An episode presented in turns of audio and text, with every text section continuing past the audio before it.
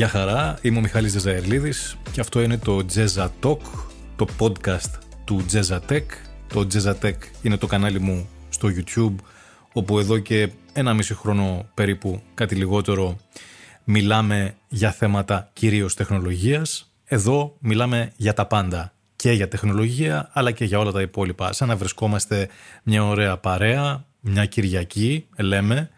Κυριακή το λέω υπό την έννοια ότι συνήθως αυτή είναι η μέρα που ξεκουραζόμαστε, αλλά έτσι όπως έχουν γίνει τα πράγματα, ούτε η Κυριακή είναι η μέρα, ούτε που ξεκουραζόμαστε τις περισσότερες φορές. Τέλος πάντων, σαν να μαζευόμαστε όλοι εμείς που μας αρέσει η τεχνολογία μια φορά τη βδομάδα κάπου και τα λέμε. Και το λέω αυτό διότι ξέρετε, όσο περνάει ο καιρός και όσο και εγώ αποκτάω μια περισσότερη ε, εμπειρία, περισσότερο με την επαφή με ανθρώπους που μπορεί να τους αρέσουν τα ίδια πράγματα με μένα, διότι πάνω κάτω όταν έχεις ένα κανάλι ή ένα podcast ή τέλος πάντων όταν έρχεσαι σε επαφή με ανθρώπους, όταν είσαι μπροστά από μια κάμερα ή από ένα μικρόφωνο και απευθύνεσαι σε κάποιους και δεν ξέρεις φυσικά, δεν είσαι σε μαγαζί τραγουδιστής να τραγουδάς και από κάτω να βλέπεις ποιοι είναι και πώς αντιδρούν. Όταν μιλάς λοιπόν γενικώς για αυτά που σου αρέσουν επί της ουσίας,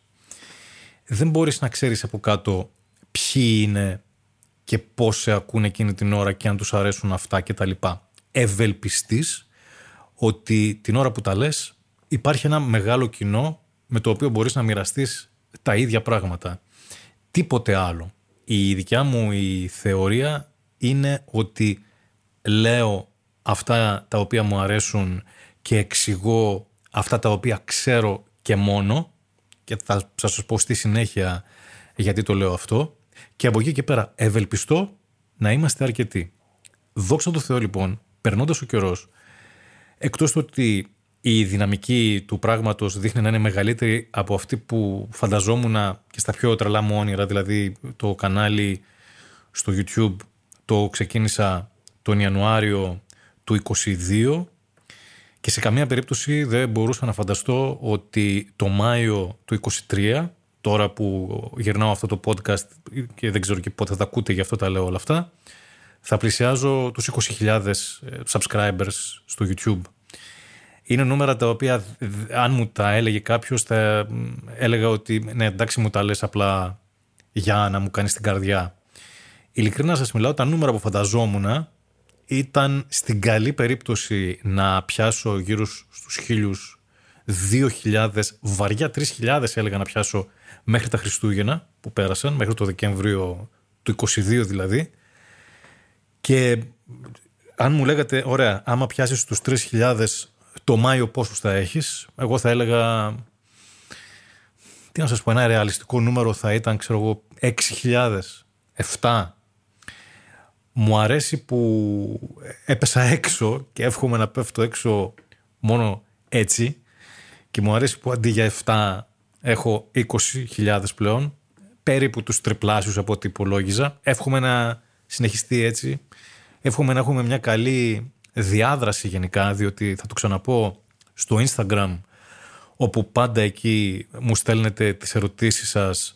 Και γενικά ένα γεια, οτιδήποτε. Το μέσο επικοινωνία μας είναι το Instagram ε, με πολλούς εκτός το ότι δίνω ορισμένες φορές από ότι μου λέτε κάποιες λύσεις και χαίρομαι γι' αυτό γιατί μπορώ να βοηθήσω αλλά με πολλούς βλέπω ότι υπάρχουν και κοινοί κώδικες σε ό,τι αφορά τη σκέψη, τα γούστα για τα τεχνικά κτλ.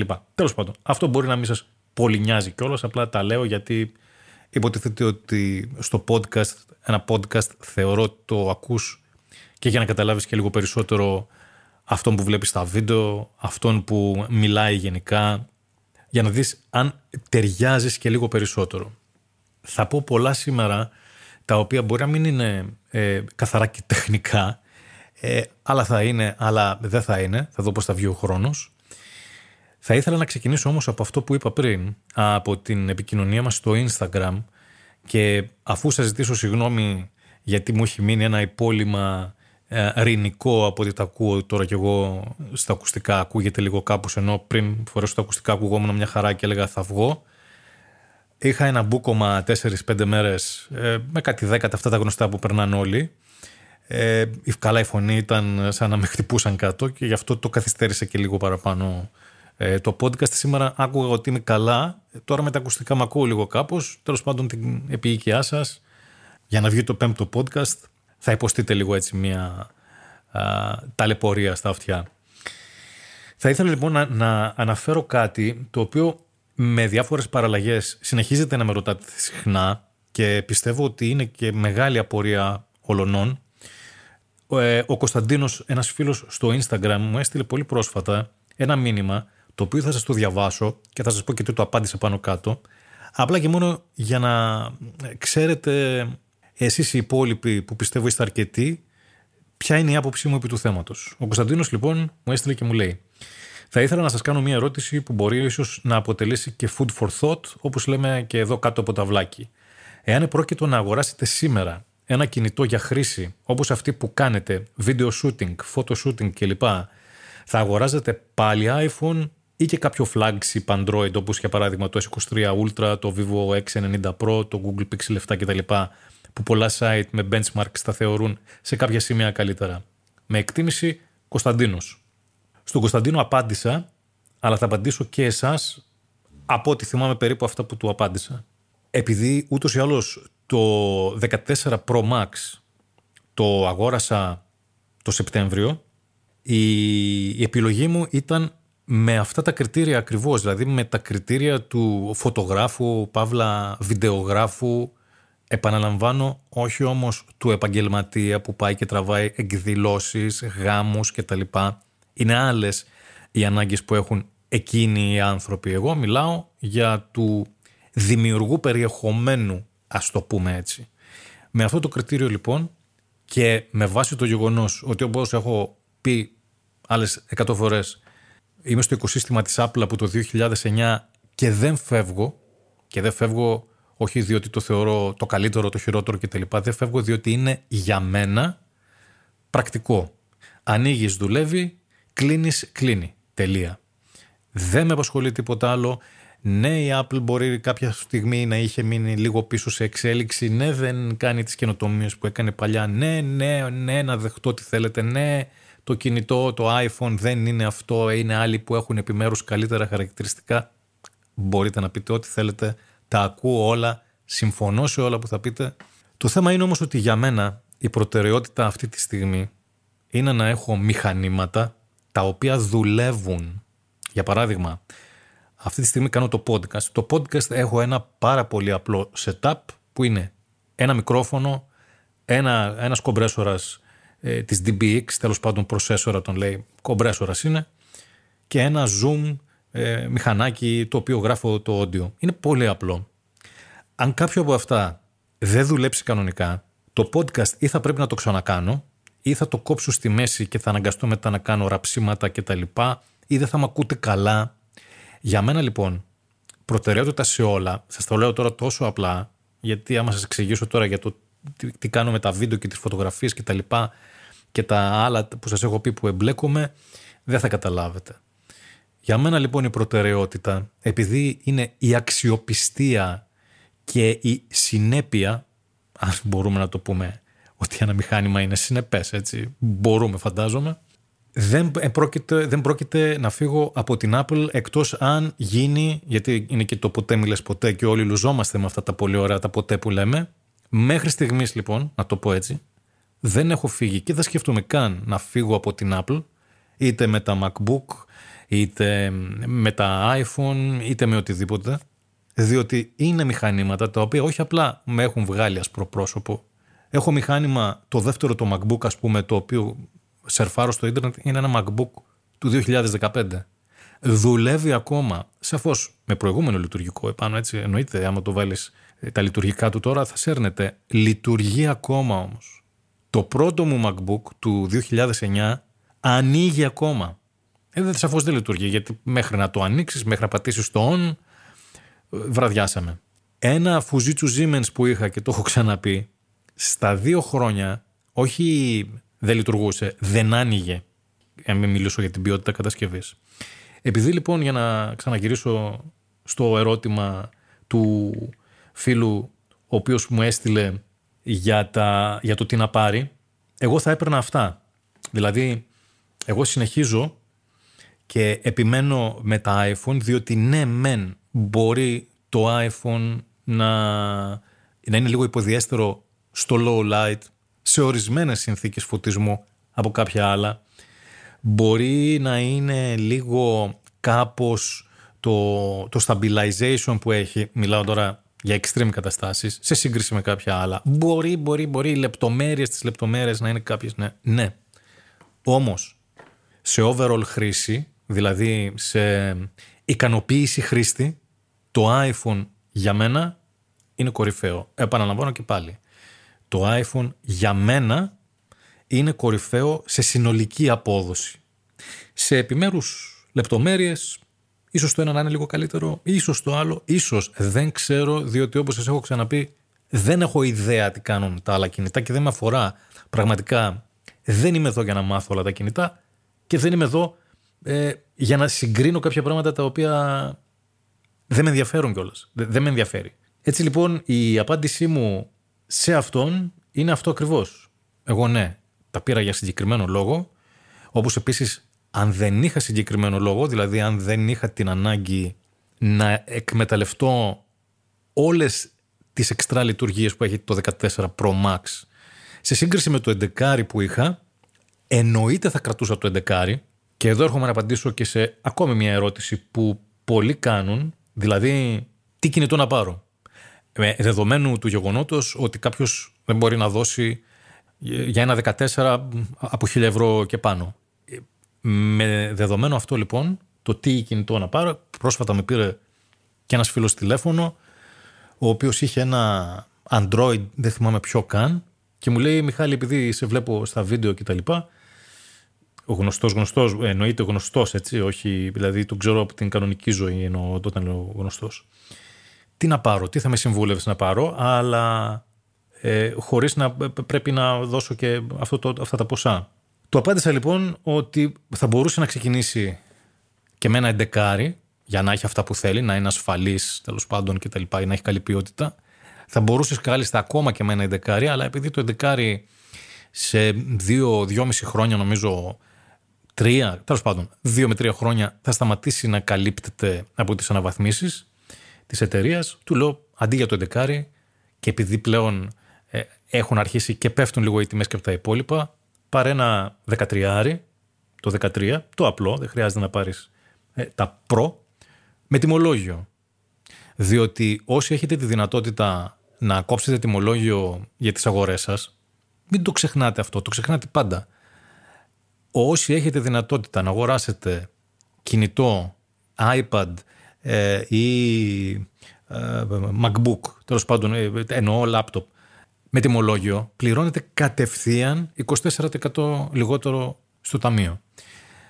Του πρότεινα λοιπόν, επειδή ήταν επαγγελματίας και δικαιολογούσε τέτοια αγορά, να πάρει ένα 13 με τιμολόγιο. Με, από το 13 με τιμολόγιο, κουβέντα στην κουβέντα, ποιο να πάρω, μην πάρεις απλά το 128, πάρε το 256 κτλ. Κοιτούσε εκείνη την ώρα αυτός σε καταστήματα, σε e-shop κτλ. Και, και μου λέει, κοίτα να δεις, το 13 αυτή τη στιγμή τώρα που μιλάμε, το 13 το 256, νομίζω μου έλεγε, ναι, το απλό, σε σύγκριση με το 14 το απλό, είχε φτάσει, ξέρω εγώ, και είχε κάτι 80 ευρώ διαφορά πλέον, 90. Δηλαδή το ένα είχε χοντρικά 1000 και το άλλο 1080. Του λέω δεν ξέρω, δεν έχω γνώση, δεν, παρα, δεν παρακολουθώ κάθε, κάθε μέρα τις τιμές, αλλά αν είναι τόσο, εντάξει, πάρει το 14. Και κατέληξε να πάρει το 14. Θέλω να πω, οι κουβέντες συνήθως έτσι ξεκινάνε ότι ε, δεν μπορώ να δώσω τώρα και 1000 ευρώ για να πάρω το, το 14 ή χωρίς προσδιορισμό της τιμής. Ε, δεν θα πάρω το 14, αλλά θέλω να πάρω ένα για να μπω μέσα στο οικοσύστημα. Πολύ ωραία. Και ξεκινάς την κουβέντα πάντα από κάτι χαμηλό και τελειώνεις στο τέρμα πρόσφατο το 14. Βέβαια, το μεγάλο πλεονέκτημα με την Apple, όπως λέμε πάντα και όπως λένε και όλοι, είναι ότι το 14 και φέτος να το πάρεις και να θες να το πουλήσεις του χρόνου, θα χάσεις 100 ευρώ, ξέρω εγώ, 150 και ανάλογα πώς πάνε και οι τιμές, μπορεί να μην χάσεις και καθόλου, αν τυχόν το πάρεις με τιμολόγιο και το πουλήσεις κανονικά, λέμε, μπορεί να μην χάσεις και καθόλου. Δηλαδή, το ότι κρατάει τη μέση Apple είναι κάτι το οποίο και το, το, το παραδέχονται όλοι. Για να συνεχίσω τώρα και για να τελειώσω αυτό που ξεκίνησα με τον Κωνσταντίνο που μου έστειλε το μήνυμα. Σε συνέχεια του μήνυματος λοιπόν, αφού μιλήσαμε, μου λέει ότι, και το ρώτησα αν είναι φωτογράφος ή βιντεογράφος, μου λέει ότι, σε ότι θέλει για εντελώς τεχνικό επίπεδο, κυρίως σαν χόμπι. Είμαι λέει αυτό που λέτε και σε ένα βίντεο εκείνο το 90%. Και λέει, απλά σκεφτόμουν αντί να αγοράσω ένα κινητό των 400-500 ευρώ που οι ανάγκες μου καλύπτονται και ξεχωριστά μια φωτογραφική περίπου ίδιας αξίας, να τα συνδυάσω όλα σε ένα, γιατί άλλωστε η καλύτερη φωτογραφική είναι αυτή που έχουμε πάντα μαζί μας. Και αυτό είναι που κατά τη γνώμη μου είναι το βασικότερο που δεν πρέπει να ξεχνάμε. Ο Κωνσταντίνος λοιπόν είχε την εξής απορία για να ολοκληρώσω όπου έχουμε οι περισσότεροι και βάζω και τον εαυτό μου μέσα γιατί έχω βρεθεί και εγώ σε αυτό το δίλημα να πάρω ένα κινητό με 500 και μια φωτογραφική με άλλα 500 ή να πάρω ένα κινητό των χιλίων αντί 1100-1200 τέλος πάντων για να έχω και τη φωτογραφική μαζί μου αλλά και να έχω μια περίπου ίδια ή έστω ίδια ε, ποιότητα φωτογραφίας για αυτά που θέλω να κάνω. Και το απάντησε φυσικά ότι άμα μιλάμε για αυτή την κατηγορία τιμής, όπως έχω ξαναπεί, η άποψή μου είναι ότι παίρνεις κατευθείαν ένα καλό κινητό, δηλαδή ένα κινητό πάνω από 1000 ευρώ. Όποιο και να πάρεις, δεν θες να πάρεις ε, τα iPhone, πάρε κάτι από τα υπόλοιπα που είναι πάνω από 1000 ευρώ. Ή στα πάνω από 1000 ευρώ όλα είναι πολύ καλά πλέον για αυτή τη δουλειά που θες. Διότι πολύ απλά, επειδή είναι και ερασιτέχνης και επειδή δεν την ήθελε για κάτι επαγγελματικό, το σκεπτικό που έχω είναι το εξής, ότι αν πάρεις μια φωτογραφική, όπου έχει 500 ευρώ η φωτογραφική, πολύ ωραία. Στη φωτογραφική, καταρχάς, με το που θα τη βγάλεις από το κουτί, θα πρέπει να θα έχεις 50 απορίες. Τι είναι ο φακός, τι είναι το διάφραγμα, τι είναι το, η ταχύτητα κλίστρου, τι κάνουμε το με το ISO, πώς συνδυάζουμε το πίσω με το μποκέ, ποιος είναι καλός φακός, διότι εκεί μπαίνεις και σε μια λογική να πάρεις φακό, και τι φακό να πάρεις; Να πάρεις prime, να πάρεις σταθερό, να πάρεις zoom. Και εκεί αρχίζει και βαρύνει το πράγμα. Και επειδή αυτές των 500 ευρώ ε, έχουν, όσο ελαφριέ και να είναι, έχουν ένα σχετικό βάρος πάλι και ένα σχετικό όγκο. Δεν είναι σαν το κινητό, θέλω να πω, που το βάζεις μες στην τσέπη και φεύγεις. Αρχίζεις εκεί μετά και λες, αφού την πήρα 500, να πάρω τον φακό που έχει 80, λέω εγώ, 100 ευρώ, ή να πάρω τον 300-400 ευρώ για να επενδύσω και σε γυαλί, όπως οι φωτογράφοι όλοι ξεκινάνε και καλά κάνουν, διότι παρένθεση ένας καλός, μια μέτρια φωτογραφική με έναν καλό φακό έχει καλύτερο αποτέλεσμα από μια καλή φωτογραφική με ένα μέτριο φακό, διότι πολύ απλά αυτό που παρεμβάλλεται μεταξύ του αισθητήρα της μηχανής και του θέματος που φωτογραφίζεις είναι το γυαλί. Ο φακός λοιπόν πάντα είναι πιο σημαντικός σε ό,τι αφορά την ποιότητα του αποτελέσματος. Μιλάμε μέσα σε λογικά πλαίσια και πάλι.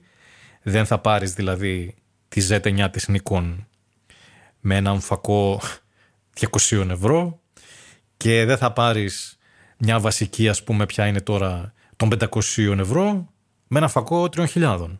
Δεν μιλάμε για τέτοια. Μιλάμε μέσα σε λογικά πλαίσια. Ότι το ένα πρέπει να ακολουθεί το άλλο και πάντα έχουμε σαν προτεραιότητά μας το καλό γυαλί του φακού, τον καλό φακό δηλαδή. Αυτή ήταν η απάντηση που έδωσα στον Κωνσταντίνο. Αυτή είναι η άποψή μου την οποία την ξαναλέω, την έχω ξαναπεί αλλά την ξαναλέω διότι βλέπω ότι υπάρχουν αρκετοί που προβληματίζονται του τι να κάνω, του πώς να το κάνω. Είναι απλά τα πράγματα παιδιά.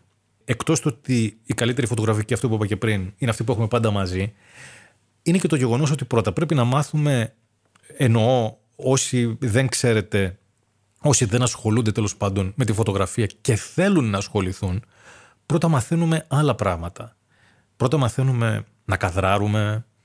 Αν θέλετε, μαθαίνουμε και να πετυχαίνουμε την ιδανική στιγμή για μια φωτογραφία. Να πω το πιο απλό. Το λεγόμενο golden hour που λένε οι φωτογράφοι όσοι τραβάνε έξω φωτογραφίες τοπίου και τα λοιπά και θες να τραβήξεις έξω, είναι το golden hour. Το golden hour είναι πολύ νωρίς το πρωί και πολύ νωρίς το απόγευμα, γιατί ο ήλιος, πολύ σύντομα θα το πω, δεν είναι κάθετος, δεν είναι ε, απευθείας, δεν έρχεται απευθείας το φως κτλ. Με λίγα λόγια δηλαδή θέλουμε το φως να είναι απαλό πάντα και το πιο απαλό φως έρχεται το πρωί και το απόγευμα και κυρίως το απόγευμα μπορούμε να πετύχουμε σε ορισμένα σημεία αυτό το, το χρυσαφί του ήλιου με καταπληκτικά αποτελέσματα. Αυτό λοιπόν το golden hour πρέπει να πειραματιστείς. Μπορεί και να μην σ' αρέσει. Είναι δικαίωμά σου. Πρέπει να πειραματιστείς με τη θέση, αν δεν είσαι φωτογράφος τοπίου και είσαι φωτογράφος, θες να γίνεις φωτογράφος, ξέρω εγώ, προϊοντικός. Μπορεί να θες να ξεκινήσεις μια τέτοια επιχείρηση ιντερνετική, μπορεί να πουλάς υπηρεσία σου. Πάρε κάτι και ξεκίνα. Τη σύνθεση πρώτα απ' όλα, διότι αν πετάξεις ένα προϊόν σε ένα άσπρο background, θα είναι σαν να το έβγαλες ένα snapshot, ας πούμε, ένα τίποτα. Αν όμως αρχίσεις και δουλεύεις με το background, λέω εγώ, αν αρχίσεις και δουλεύεις με το φως, λέω εγώ, που κανένας δεν ρωτάει τι φως έχεις.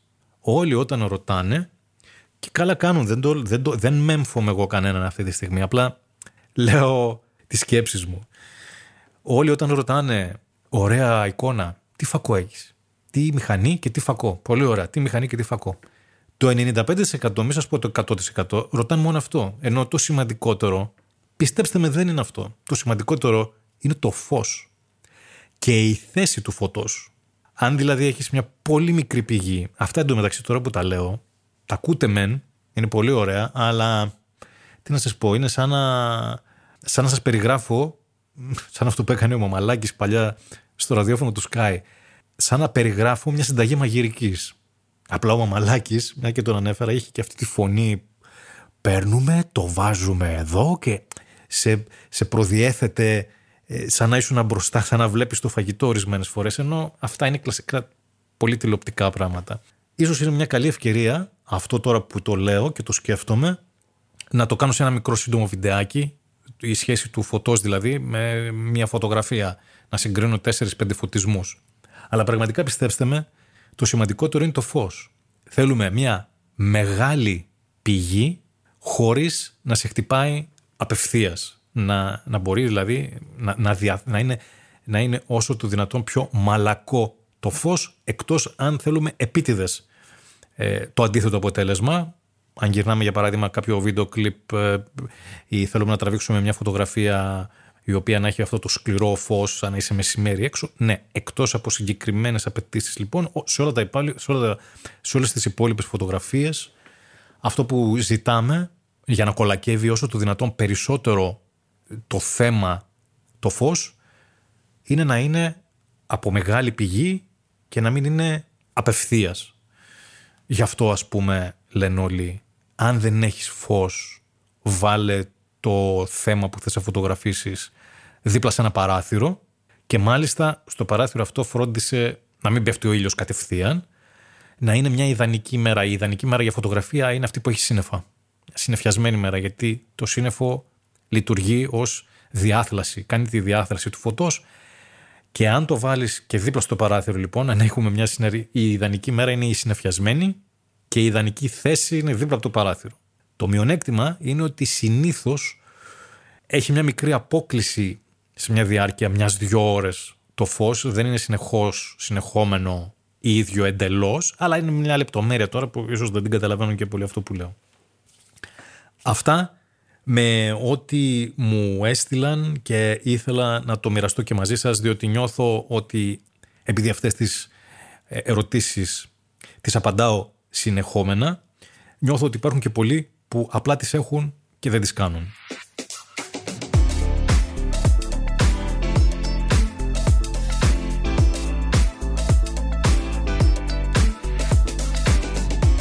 Ένα άλλο θέμα τώρα με το οποίο θα ασχοληθώ σήμερα είναι τα ηλεκτρικά αυτοκίνητα. Πώς, μην τρομάζετε, δεν θα κάνω καμία ανάλυση. Επειδή βλέπω ότι όσο πάει, και βλέπετε κι εσείς σαφώς, ότι όσο πάει μάλλον τα πράγματα για εμάς που δεν μας αρέσουν καθόλου τα ηλεκτρικά έχω αναλύσει και θα ξανααναλύσω γιατί. Πάμε προς τα εκεί μάλλον με γρήγορους ρυθμούς κιόλας από ό,τι λένε. Θέλω να εξηγήσω γιατί κατά την άποψή μου τα ηλεκτρικά αυτοκίνητα και μιλάω πάντα για την Ελλάδα με, τα, με ελληνικά δεδομένα και το λέω για εσάς που ακούτε αυτό το podcast από το εξωτερικό γιατί μου έχετε στείλει και μερικοί ότι αυτά που λέω είναι έως απίστευτα ορισμένα πράγματα. Ε, χαίρομαι για σας, χαίρομαι γιατί τα θεωρείτε αυτά απίστευτα. Σημαίνει ότι έχετε, είστε σε ένα άλλο mindset αυτή τη στιγμή, έχετε ξεχάσει πώς είναι εδώ τα πράγματα και μπράβο σας. Και θα επαναλάβω ότι σας ζηλεύω. Θέλω κι εγώ κάποια στιγμή δηλαδή να βρεθώ σε, ένα τέτοιο, σε μια τέτοια κατάσταση που θα ξεχάσω πώς γίνονται εδώ τα πράγματα και πώς δουλεύουν εδώ τα πράγματα γενικά. Τα ηλεκτρικά αυτοκίνητα λοιπόν για την Ελλάδα και γιατί πιστεύω ότι δεν, τουλάχιστον όσο ζω εγώ, για τα επόμενα, μέχρι το 35 που λένε, υπήρχε ένας νόμος που ήταν στην αρχή ότι μέχρι το 2030 θα πολλούνται ε, στην Ελλάδα αυτοκίνητα θερμικά, εννοούμε για καινούργια, με θερμικούς κινητήρες. Μετά το 30 έγινε το 35, τώρα είμαστε στο 35 έχουν κολλήσει όλοι, αλλά τι είχε, τι είχε γίνει; Άρχισαν να κλωτσάνε οι γερμανικές αυτοκινητοβιομηχανίες, δηλαδή το 90%, το 80% τέλος πάντων των, ε, των εργοστασίων που είναι εκεί και θέλανε θερμικούς. Θέλανε να μην καταργηθούν εντελώς οι θερμικοί, έστω και με βιοκαύσιμα, έστω και με καύσιμα τα οποία τώρα τα δοκιμάζουν σε κάποιους κινητήρες κτλ. Ε, επαναλαμβάνω ότι δεν θα μιλήσω για το εξωτερικό που μπορεί αυτή τη στιγμή είτε στη Γερμανία, είτε σε Νορβηγία, Σουηδία, αυτές οι βόρειες χώρες που ξέρουμε ότι είναι πολύ αφοσιωμένες στην προστασία του περιβάλλοντος, αλλά από την άλλη βοηθάνε και τους ε, πολίτες με όλα αυτά, κάνοντας φορτιστές, δημιουργώντας δίκτυο, ε, δίνοντάς σου παροχές, έτσι. Εξαιρούμε όλες αυτές και ερχόμαστε στην Ελλάδα. Στην Ελλάδα που μπορεί να πας να κάνεις αυτή τη στιγμή να έχεις τη μονοκατοικία, να πας να κάνεις αίτηση ότι θέλω να βάλω έναν φορτιστή στο σπίτι μου και να σου πει «Δε, όπα, δεν γίνεται γιατί δεν αντέχει το δίκτυο. Ακούστε το. Το έχω ακούσει αυτό. Ηλεκτρικό αυτοκίνητο λοιπόν στην Ελλάδα, ε, επειδή αν παρατηρήσατε και στο YouTube, υπάρχουν κάτι, όλοι αυτοί του μεταξύ με τα ηλεκτρικά αυτοκίνητα είναι και πολύ φανατικοί. Δεν μπορώ να καταλάβω τι φανατήλα είναι αυτή ο, έχουμε το ηλεκτρικό, το τάδε, που αυτό και κανένα πρόβλημα. Όλοι που είναι καταευχαριστημένοι, δεν έχουν κανένα πρόβλημα και όλα αυτά που λένε οι υπόλοιποι τα βγάζουν από το κεφάλι τους και εντάξει, ωραία, τα βγάζουν από το κεφάλι τους. Όλοι όμως συμφωνούν ότι αν τουλάχιστον δεν έχεις δικό σου σπίτι, μονοκατοικία εννοούμε, διότι θα πρέπει να έχεις και έναν χώρο για να βάλεις τον φορτιστή, το αυτοκίνητο να φορτίζει δηλαδή, ξεχνάς το ηλεκτρικό. Όλοι και οι πιο φανατικοί περασπιστέ των ηλεκτρικών το παραδέχονται αυτό. Άρα μιλάμε ότι αυτόματα το αγοραστικό κοινό μειώνεται δραματικά από τους υπόλοιπους. Εγώ ας πούμε έχω τη μονοκατοικία μου. Έχω και χώρο να το βάλω, έχω και ε, τα λεφτά να πάρω το φορτιστή της ΔΕΗ. Να σας πω και το άλλο, μπορεί να έχω και τη δυνατότητα να βάλω πάνω στην ταράτσα, διότι μπορεί να έχεις μια διπλοκατοικία, λέω εγώ, όχι μόνο κατοικία, από αυτές κάτι τύπου μεζονετοειδή, τα οποία έχουν άλλον στον ισόγειο, άλλον στον πρώτο όροφο, να έχεις κατευθείαν σκεπή και ο άλλος να μην σε αφήνει να, το, να βάλεις πάνω στη σκεπή τα φωτοβολταϊκά, λέμε τώρα, για να έχεις δωρεάν ρεύμα να φορτίζεις το αμάξι. Έχω λοιπόν εγώ τη μονοκατοικία μου, είμαι μόνος μου τελείως. έχω και τη δυνατότητα να βάλω στην ταράτσα τα φωτοβολταϊκά. Άλλη μεγάλη κουβέντα αυτό, διότι βλέπω ότι τώρα πριν από λίγες μέρες που άνοιξε τέλος πάντων αυτή η πολυαναμενόμενη πλατφόρμα που ήταν να ανοίξει νομίζω από τα Χριστούγεννα το περιμέναμε αυτό να ανοίξει και άνοιξε τώρα με το που άνοιξε έπεσε το, το, το site τέλος πάντων που ήταν εκεί πέρα και αυτοί που ασχολούνται λένε ότι συμβαίνει το ίδιο με τις επιδοτήσεις όλων των προηγούμενων. Δηλαδή όταν σε επιδοτούσαν για να πάρεις ψυγείο, εγώ θυμάμαι είχα πάει για να πάρω μια άλλη συσκευή σε ένα γνωστό μαγαζί εδώ πέρα και είχε μια ουρά από την είσοδο του καταστήματος μέχρι το ταμείο. Δηλαδή, σας μιλάω 15 άτομα. Όταν ρώτησα τον ιδιοκτήτη, λέω: Τι γίνεται εδώ, μου λέει: Άσε μου, λέει, είναι για τις επιδοτήσεις για τα ψυγεία. Ναι. Τις τιμές που έβλεπα όμως, επειδή σας έχω ξαναπεί ότι ε, επί 15 χρόνια ε, ήμουνα σε κατάστημα με ηλεκτρικά. Είχαμε κατάστημα εδώ πέρα 40 χρόνια. Τα τελευταία 15 ήμουνα κι εγώ μέσα και ξέρω τι, γινόταν, τι γίνεται με τις τιμές. Οι τιμές είχαν αυξηθεί όλες. Το ίδιο γινόταν μετά με όλα τα υπόλοιπα που επιδοτούνταν. Το ίδιο ακούω από έναν άλλον φίλο μου γίνεται τώρα και με τα κλιματιστικά. Έχουν τσιμπήσει τις τιμές όλοι για να βγουν ένα εκατοστάρικο. Άμα κερδίζεις, καταλαβαίνω δύο με τις επιδοτήσεις. Και ακούω τώρα κάποιους άλλους που κάνουν βίντεο και στο YouTube, αλλά γράφουν και κάποια άρθρα στο ίντερνετ γενικά, ότι τώρα με, τα, με τις επιδοτήσεις για τα φωτοβολταϊκά έχουν αυξηθεί και οι τιμές των φωτοβολταϊκών. Εκτός των άλλων αυξήσεων που είχαν πάρει λόγω πολέμου, λόγω COVID, λόγω αυτά, έχουν αυξηθεί και οι τιμές των φωτοβολταϊκών. Θέλω να πω ότι όλα να τα έχω και να τα βάλω και να πληρώσω όσο πληρώσω. Και άιντε και έχω κάνει και τους υπολογισμούς μου, για να το πούμε και αυτό, και πραγματικά θα κερδίσω κάτι εγώ στην τσέπη μου από, το, από τη διαφορά που θα έχει το ρεύμα στο αυτοκίνητο από ότι θα πλήρωνα για βενζίνη. Πιστεύω να καταλαβαίνετε ότι αν κάνεις, ε, τι να σας πω τώρα, 300 χιλιόμετρα το μήνα, ας πούμε, αν γεμίζεις μια φορά το μήνα το ντεπόζιτο, αντί δύο, η διαφορά που θα δεις με ένα ηλεκτρικό θα είναι όχι μηδενική. Ίσως τελικά όντως να στοιχίζει και παραπάνω το ηλεκτρικό. Όλα αυτά είναι για αυτούς που κάνουν χιλιόμετρα, για αυτούς που χρησιμοποιούν το αυτοκίνητο κτλ. Πείτε λοιπόν ότι εγώ και χιλιόμετρα κάνω και τα έχω υπολογίσει όλα και τα έχω στο σπίτι πολύ ωραία και είμαι ωραίος και έχω το ηλεκτρικό μου αυτοκίνητο κάτω που έχω δώσει αυτή τη στιγμή από ό,τι βλέπω για να πάρεις ένα ηλεκτρικό το οποίο θα είναι αξιοπρεπές πρέπει να είσαι γύρω στα 50-55 χιλιάδες κάπου εκεί με 30-40 από ό,τι βλέπω είναι αυτά τα κάτι πολύ basic ε, μοντέλα τα οποία δεν ξέρω καν και ε, τι, τι έξτρα έχουν πάνω ή αν έχουν κάτι. Δεν ξέρω αυτοί μπορεί να τα βγάζουν και με, με χειροκίνητα παράθυρα για να τα βγάλουν φτηνά. Δεν ξέρω είναι κάτι είναι τρελά αυτά που συμβαίνουν. Παρ' όλα αυτά πείτε λοιπόν ότι τα έχω πείτε ότι έχω δώσει και περίπου 50.000 για το ηλεκτρικό και θέλω εγώ από τη Λάρισα να πάω μια βόλτα. Να πάω στον Όλυμπο στον Όλυμπο που θα πάω θέλω να κάτσω ένα Σαββατοκύριακο. Και θέλω να κάνω και βόλτες εκεί που θα πάω. Δεν θα πάω να φυτευτώ, δεν είμαι δέντρο. Θα πάω να κάνω τις βόλτες μου γύρω-γύρω κτλ. Στον Όλυμπο, όπως καταλαβαίνετε, αν είναι χειμώνας, δεν θα έχει και τη ζέστη, την ιδιαίτερη. Και αν πάω εκεί, δεν θα πάω και μόνος. Γιατί τα λέω όλα αυτά. Διότι τα ηλεκτρικά, με το που το κοιτάς, τα χαρακτηριστικά αρχίζουν. Ναι, στο δρόμο θα πρέπει να πας. Αυτές οι μετρήσεις είναι άμα πας με 90, άμα πας με 110, άμα πας με πάνω από 130, ξεχασέτα. Αν ανάψεις το κλιματιστικό, ξεχασέτα. Αν ανάψεις το καλοριφέρ, ξεχασέτα. Αν είσαι πάνω από δύο άτομα, ξεχασέτα. Ε, ρε παιδιά. Ε, ρε παιδιά. Οι μετρήσεις που σου δίνουν είναι σε τόσο ιδανικές συνθήκες, πιστεύω, που. Τι να πω, είναι αδύνατον όχι απλά να τις αναπαραγάγεις σε πραγματικό χρόνο, αλλά ούτε και να τις σκεφτείς.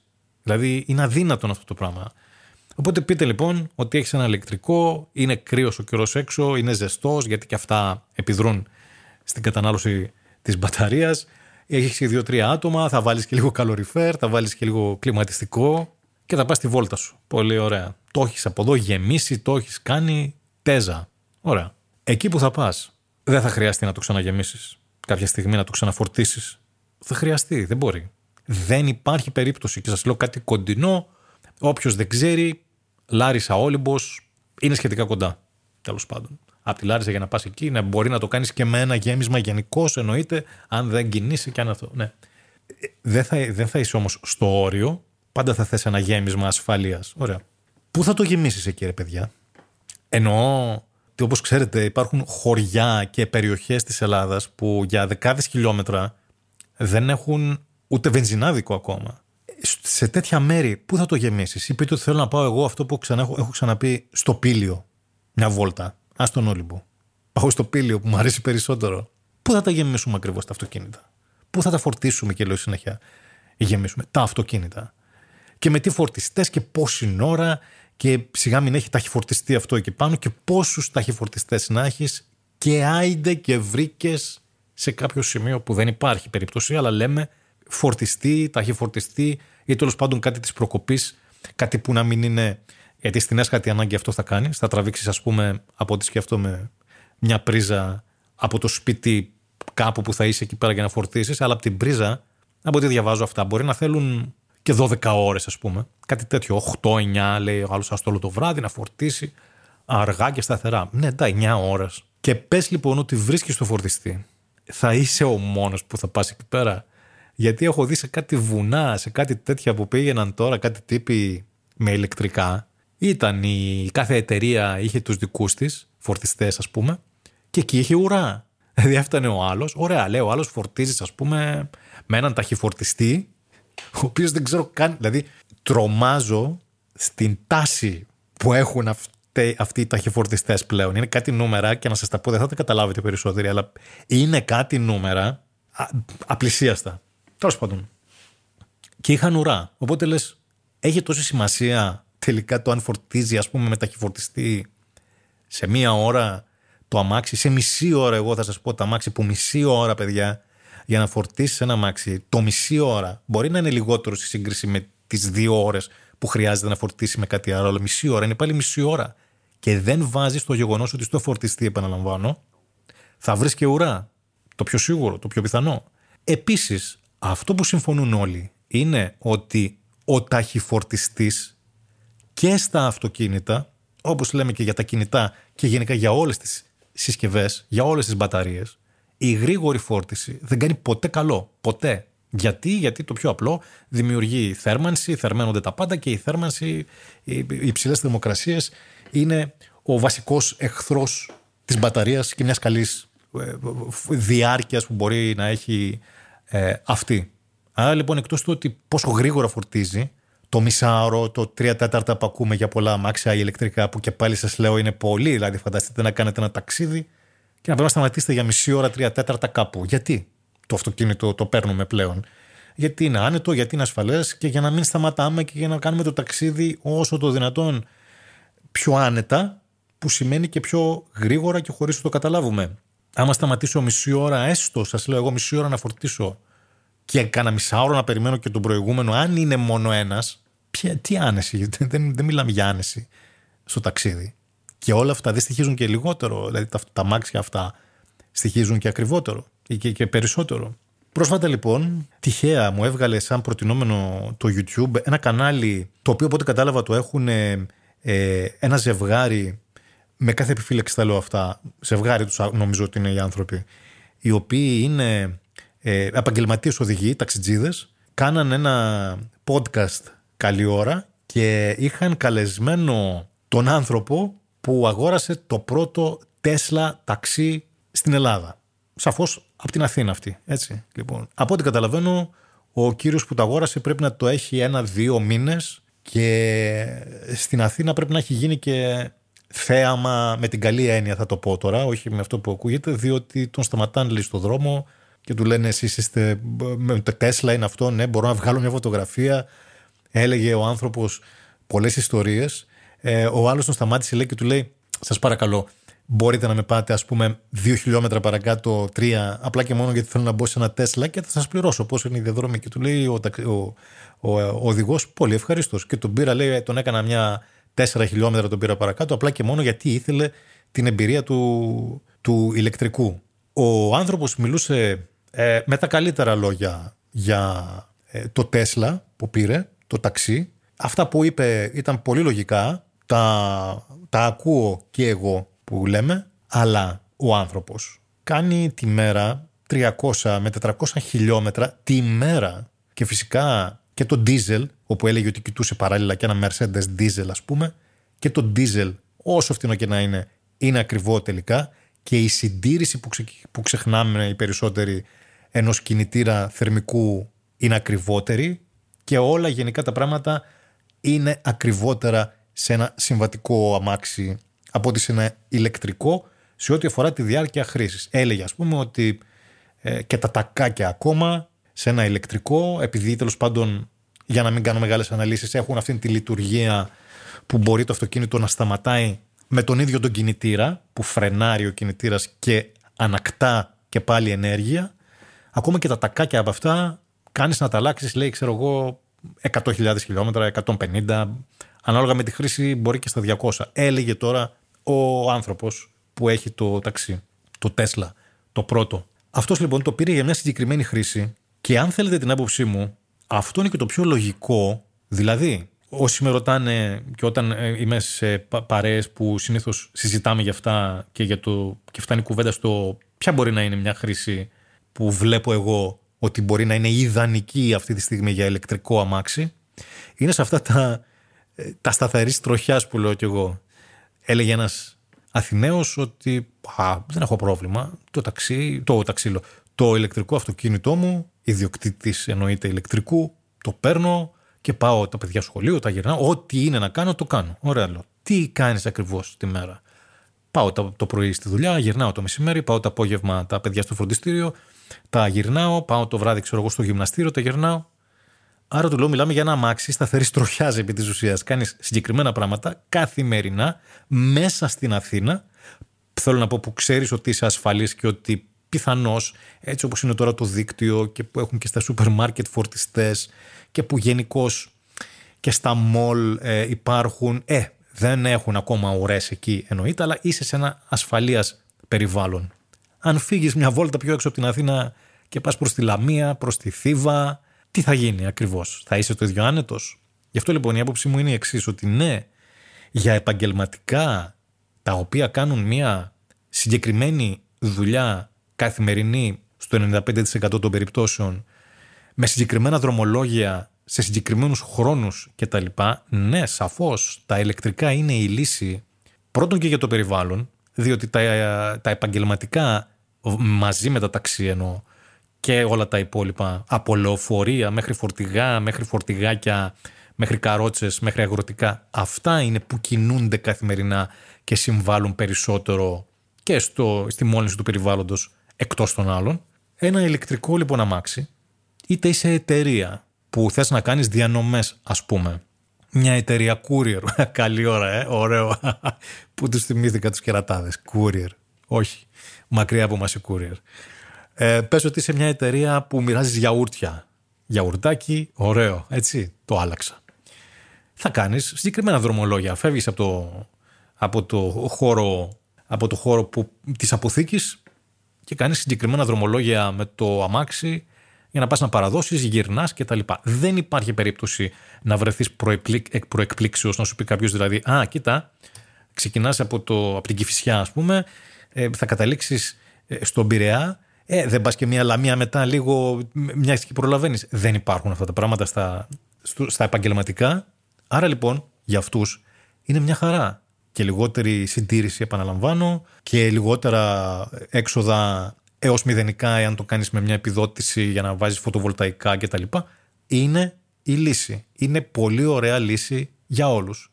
Και συμφωνώ, θα συμφωνήσω ότι είναι και πιο ξεκούραστα σαν αμάξια, σαν χρήση ενώ και για τους οδηγούς τους ίδιους, που σαφώς το λαμβάνεις αυτό υπόψη αν είσαι μια εταιρεία η οποία θες να διατηρήσει και ένα καλό επίπεδο στις υπηρεσίες που προσφέρεις εντός εισαγωγικών ε, στους εργαζόμενούς σου. Σαφώς είναι πολύ ιδανικά και πολύ ωραία για όλα τα λεωφορεία όπως είπα, για τα φορτηγά που επίσης κάνουν συγκεκριμένες ε, αποστολές, ακόμα και για μηχανάκια τα οποία είναι μέσα στην πόλη και τα οποία και αυτά κάνουν συγκεκριμένες διαδρομές, είναι ιδανικά για πράγματα, για αυτοκίνητα που κάνουν συγκεκριμένες διαδρομές. Για όλα τα υπόλοιπα όμως, δυστυχώς, δεν είναι και στην Ελλάδα, επαναλαμβάνω, θα αργήσουν κατά τη γνώμη μου και πολύ να είναι να φτάσουν στο σημείο το ιδανικό. Σε όλα αυτά που είπα, δεν αναφέρθηκα καθόλου στην ποιότητα κατασκευής. Αν δείτε ένα ηλεκτρικό αυτοκίνητο από κοντά ή αν μπείτε να δείτε βίντεο από συγκριτικά ποιότητας κατασκευής μιλάω πάντα. Ενώ το ταμπλό, τα πλαστικά, οι πόρτες, πώς κλείνουν τα παράθυρα, ή το τσουκου που ακούγονται μέσα, τα πλαστικά πώς είναι δεμένα το ένα μετάλλο, οι βίδες που φεύγουν, οι προφυλακτήρες που φεύγουν στο δρόμο επίσης, τα ηλεκτρικά είναι τα χειρότερα αυτοκίνητα που μπορείς να πάρεις από πλευράς ποιότητας κατασκευής. Παίρνεις ένα αυτοκίνητο 50.000, 60 και η ποιότητα κατασκευής του είναι ενός συμβατικού των 15-20.000. Θα μου πείτε ο καθένας περιορέξω σκολοκυθόπιτα. Ο κανένας είναι τι ψάχνει από το αμάξι. Ε, Όποιος θέλει και χαίρεται απλά μπαίνοντας μέσα και χαίρεται με το τάμπλετ που βλέπει μπροστά ή με το ότι το κινητό, το κινητό λέω, ναι έτσι όπως τα κάναμε, σαν κινητό είναι. Ότι το αυτοκίνητο ε, μπορεί να του λες κάτι και αυτό να το κάνει ή μπορεί να παίρνεις το, το πόδι από το γκάζι και να μην χρειάζεται να πατήσεις φρένο και του πατάει μόνο του. Δεν μιλάω για το σύστημα ασφαλείας, μιλάω για αυτό που σας, έχω, που σας είπα και προηγουμένως το σύστημα με το μοτέρ που φρενάρει μόνο του επί της ουσίας. Ναι, αν χαίρεσαι με τέτοια πράγματα και εν τέλει ο καθένας τα λεφτά του, όπως έχω ξαναπεί, όπου θέλει τα δίνει. Δεν τίθεται θέμα. Εγώ όμως δεν είμαι από αυτούς. Εγώ, αν θα πάρω ένα αμάξι, ε, θα ήθελα να είναι πρώτα απ' όλα ποιοτικό, να το βλέπω και να μου αρέσει, διότι τα ηλεκτρικά που βλέπω δεν μου αρέσουν. Δεν υπάρχει κάποιο ηλεκτρικό το οποίο να πω ότι ωραίο αυτοκίνητο. Η Porsche κάτι κάνει με τα ηλεκτρικά της και τα βγάζει λίγο πιο ωραία τολμώ να πω από τον υπολείπων αλλά και πάλι δεν, δεν νομίζω.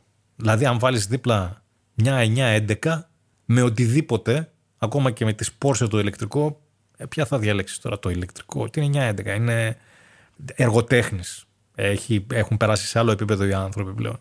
Επειδή λοιπόν εγώ δεν είμαι για αυτά δεν, δεν θέλω το τάμπλετ δεν θέλω το να λέω το αυτοκίνητο κάπου και να πηγαίνει μόνο του. Θέλω εγώ να το οδηγώ τα μάξι.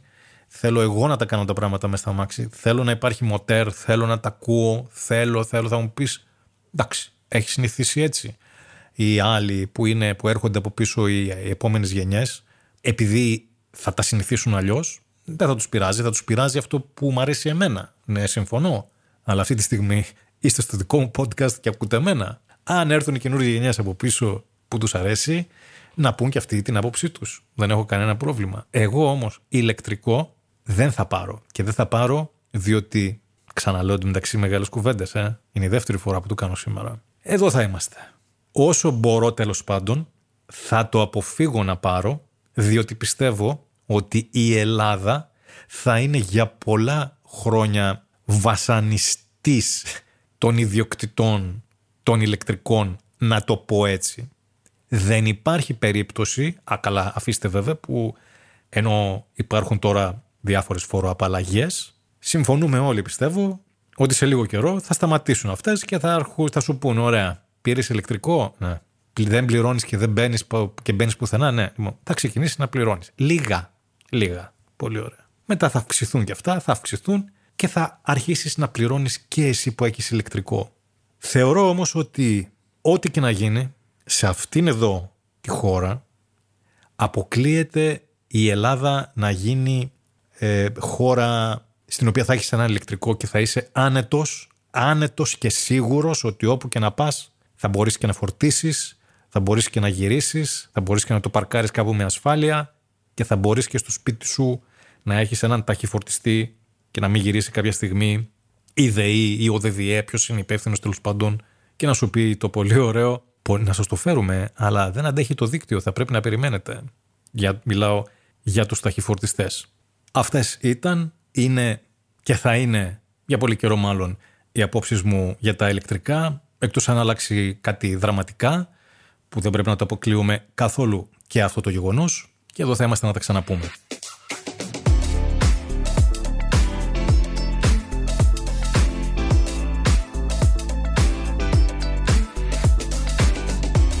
Δεν θα μπορούσα στο σημερινό podcast να μην πω και κάτι για το βιντεάκι που έκανα πριν από λίγες μέρες στο κανάλι μου, στο Jezatech, που έχει τίτλο «Γιατί σκούζουν οι κυρίες στο TikTok».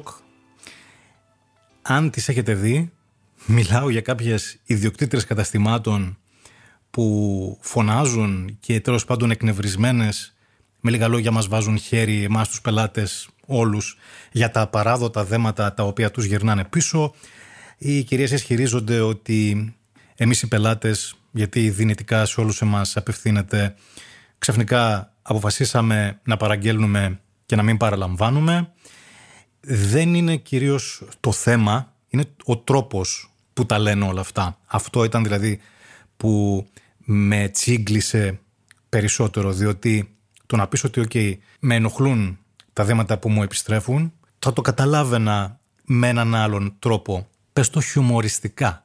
Βρες έναν τρόπο ώστε αν σε ακούσω, αν είμαι εγώ, γιατί σε μένα απευθύνεσαι, λέμε τώρα υποθετικά που σου επέστρεψα δέμα. Αν είμαι εγώ λοιπόν και σε ακούσω και σε δω μάλλον να λες κάτι για τα απαράδοτα και το πεις με ωραίο τρόπο, μπορεί ή μάλλον έχεις περισσότερες πιθανότητες να πω εγώ που σου επέστρεψα το δέμα, ναι μωρέ, εντάξει είχε δίκιο, τα είπε και ωραία, εξηγήθηκε και ωραία, μου, μου την είπε και ωραία με λίγα λόγια, εντάξει δεν θα το ξανακάνω. Αν όμως βγαίνεις φωνάζοντας, εκνευρισμένη και τι είναι αυτά τα δέματα; Και γιατί μας τα επιστρέφετε και δεν σέβεστε τη δουλειά μας; Και αυτά θέλουν τόσο κόπο για να τα επιστρέψουμε και οι κωδικοί μας ε, έχουν τελειώσει. Συγγνώμη, αλλά αυτό που θα σου πω κι εγώ είναι ότι και τι με νοιάζει εμένα; Μαζί το έχουμε το κατάστημα. Ακούστε να δείτε την, ε, την λογική μου και την, ε, τη γενική μου φιλοσοφία γύρω από το πώς δουλεύει ένα κατάστημα. Δεν θα σας πω ότι είναι η ιδανική, θα σας πω ότι είναι η δική μου. Πριν σας πω όμως για αυτήν, θέλω να αναφέρω ότι το 95% ε, όσων μου έστειλαν είτε mail είτε στο Instagram ήταν σχόλια του τύπου «Μπράβο ρε φίλε, πέστα», γιατί επιτέλους ε, κάποιος έπρεπε να βγει και να τα πει έτσι. Ο άλλος μου έλεγε και εγώ τις έβλεπα και μου ανέβηκε η πίεση και δεν ήξερα από πού μου ήρθε και τι είναι αυτές. Όλες, όλες όλοι είχαν να κάνουν με τον τρόπο και θέλω να πω ότι ένα κατάστημα, οποιοδήποτε κατάστημα κι αν είναι αυτό και όσο μεγάλο ή μικρό κι αν είναι, το πρώτο που δεν πρέπει να κάνει είναι να έρθει σε αντιπαράθεση με τους πελάτες, τους, με τους πελάτες του.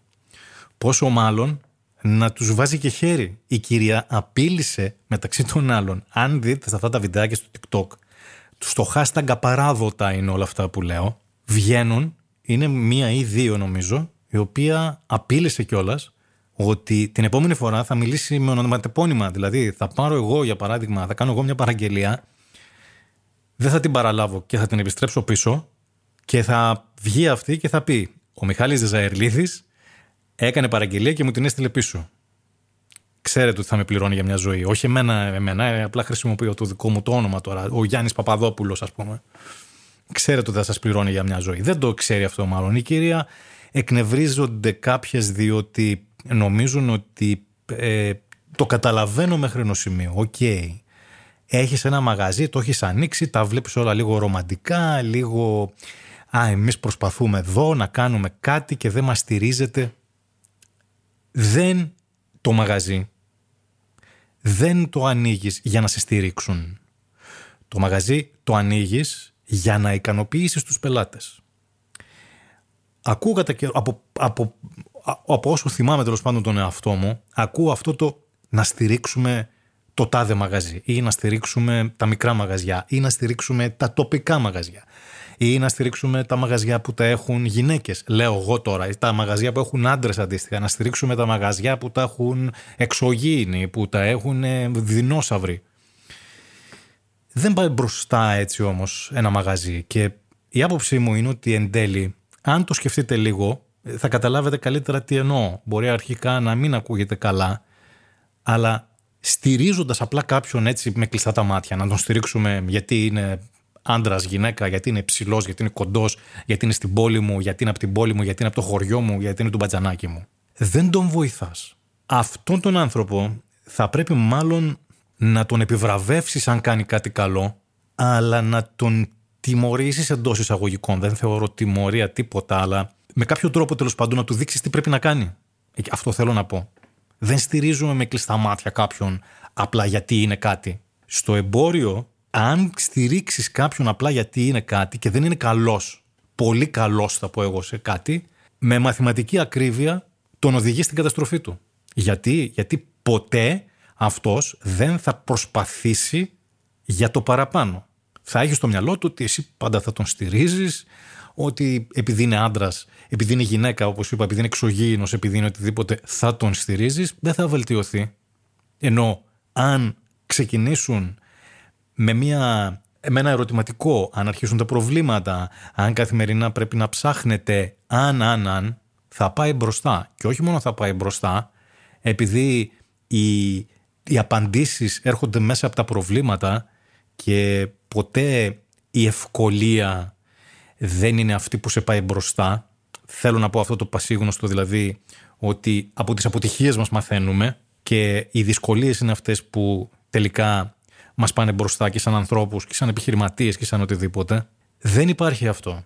Δεν υπάρχει αυτή η λογική, ξεχάστε την ειλικρινά, όσοι, ακόμη και όσοι έχετε καταστήματα και τη λέτε, δηλαδή στηρίξτε μια μικρή επιχείρηση. Ναι, γιατί; Να στηρίξω μια μικρή επιχείρηση γιατί τη βλέπω ότι προσπαθεί και γιατί όντως βλέπω ότι το πάνε τρένο ας πούμε και σε ένα, δύο, τρία χρόνια ε, θα είναι κάπου καλά και κάνουν φιλότιμες προσπάθειες. Ναι, να στηρίξω κάποιον που βγαίνει απλά και λέει την επόμενη φορά που δεν θα παραλάβετε το δέμα μου θα σας πω με ονοματεπώνυμο δεν θα το στηρίξω.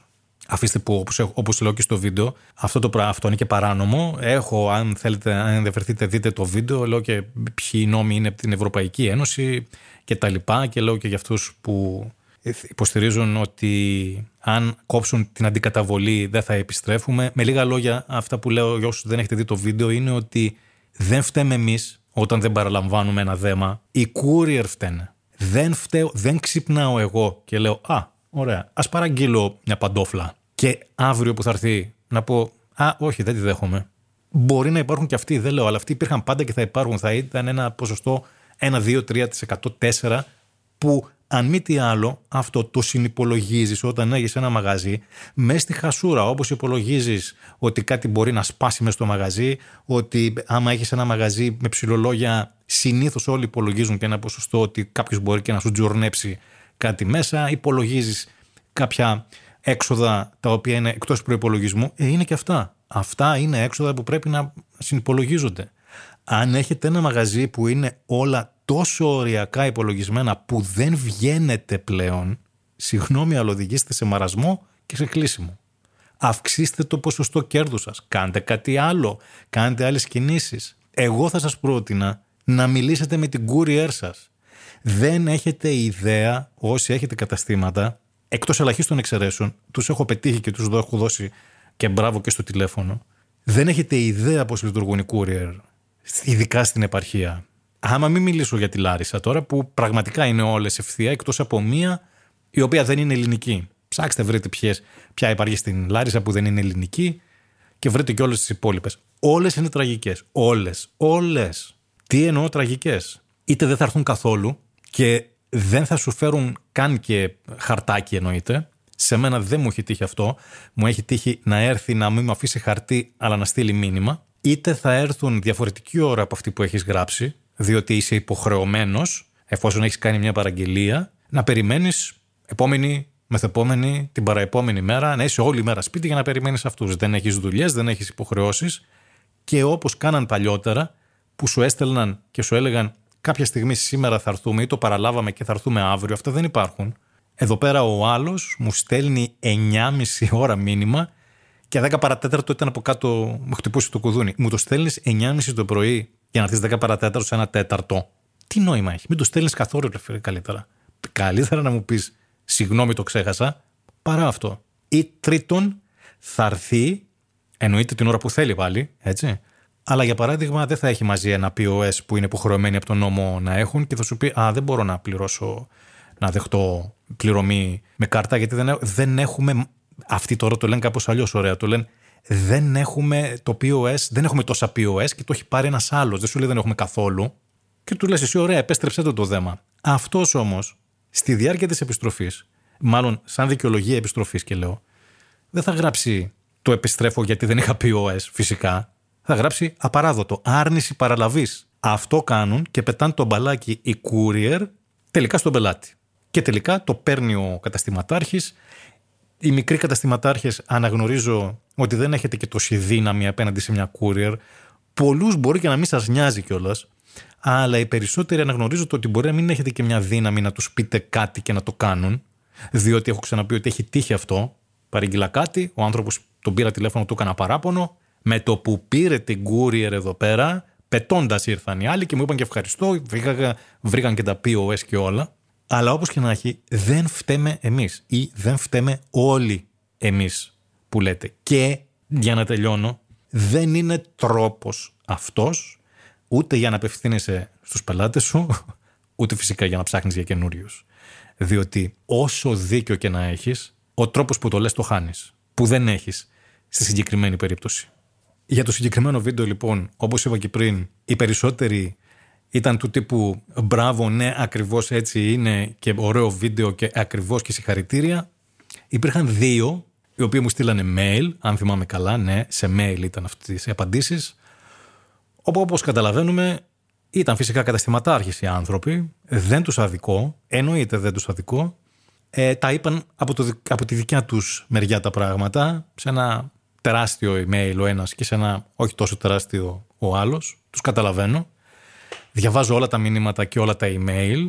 Η μόνη απάντηση που τους έδωσα, επειδή μετά το πήγαν και πιο μακριά το θέμα ότι ναι, δεν ξέρω εγώ και ότι δεν είναι έτσι τα πράγματα και ότι υπάρχουν και οι άλλοι και ότι γενικά θα έπρεπε να ζητήσω και συγγνώμη για το βίντεο που έκανα και ότι δεν έχω ιδέα για αυτά που λέω. Η άποψη του καθενός είναι δεκτή, εγώ απαντάω σε όλους και σε αυτούς απάντησα, απλά απάντησα με ένα ευχαριστώ πολύ για το μήνυμα, που ευχαριστώ όντως πολύ για την διάδραση πάντα, αλλά από εκεί και πέρα, επειδή μιλάω με γεγονότα, όταν εγώ στο δικό μας το κατάστημα που έχω ξαναπεί είχα e-shop το 2006 και 7 όταν δεν είχαμε καλά καλά ίντερνετ στα σπίτια εγώ είχα e-shop και όταν τότε το πρόβλημα που είχα εγώ ήταν το ότι δεν μπορούσα επειδή δεν υπήρχαν ε, iPhone και τέτοιες συσκευές τέλος πάντων που να παίρνεις τα email τότε στο κινητό δεν υπήρχαν αυτά δεν μπορούσα να πάρω λοιπόν τα email άμεσα τα οποία έστειλε ο κόσμος στο e-shop στο κινητό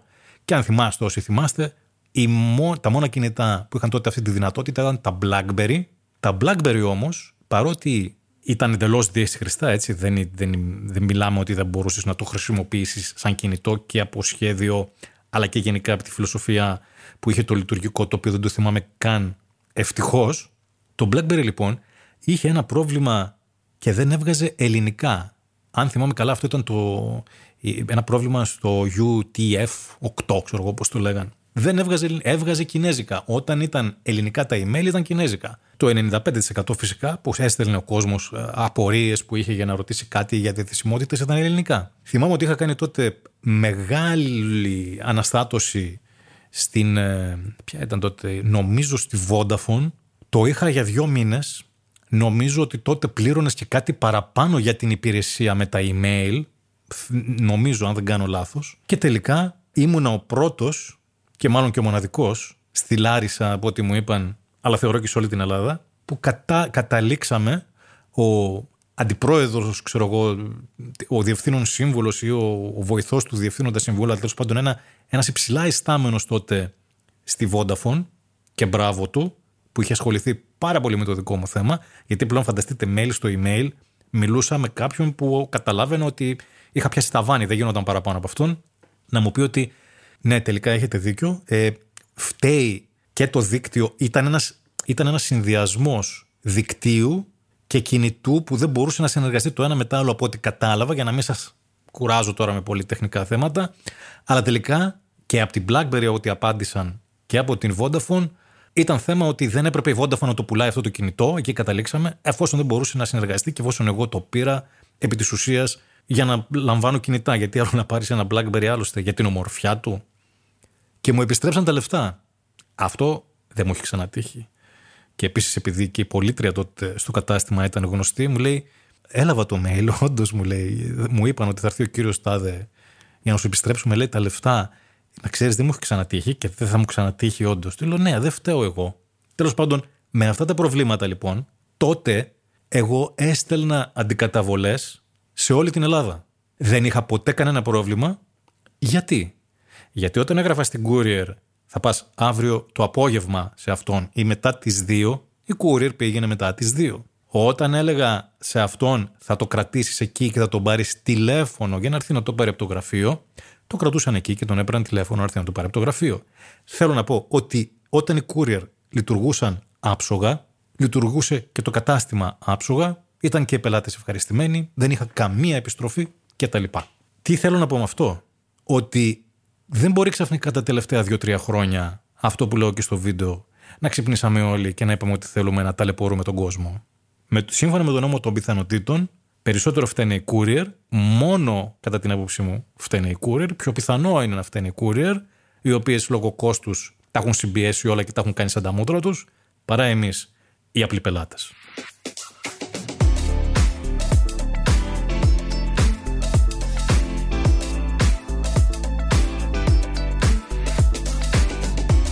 Τελευταίο θέμα για σήμερα, η φόρμουλα. Δεν υπήρχε περίπτωση να μην πω δύο λόγια και για αυτήν. Έχουμε μια είδηση η οποία έρχεται και τι να σας πω, μάλλον με απογοητεύει και θα σας εξηγήσω γιατί. Η Φόρμουλα 1 θέλει να καταργήσει, λέει, τα ελεύθερα δοκιμαστικά. Δεν ξέρω πόσοι είδατε τον αγώνα στον Μπακού, αλλά εκεί είχαμε ένα περίεργο κόνσεπτ. Είχαμε μόνο το Free Practice 1, μετά είχαμε κάτι άλλο το οποίο ήταν τα, τα προκριματικά για το αγώνα το speed running, μετά το speed κάτι, μετά το...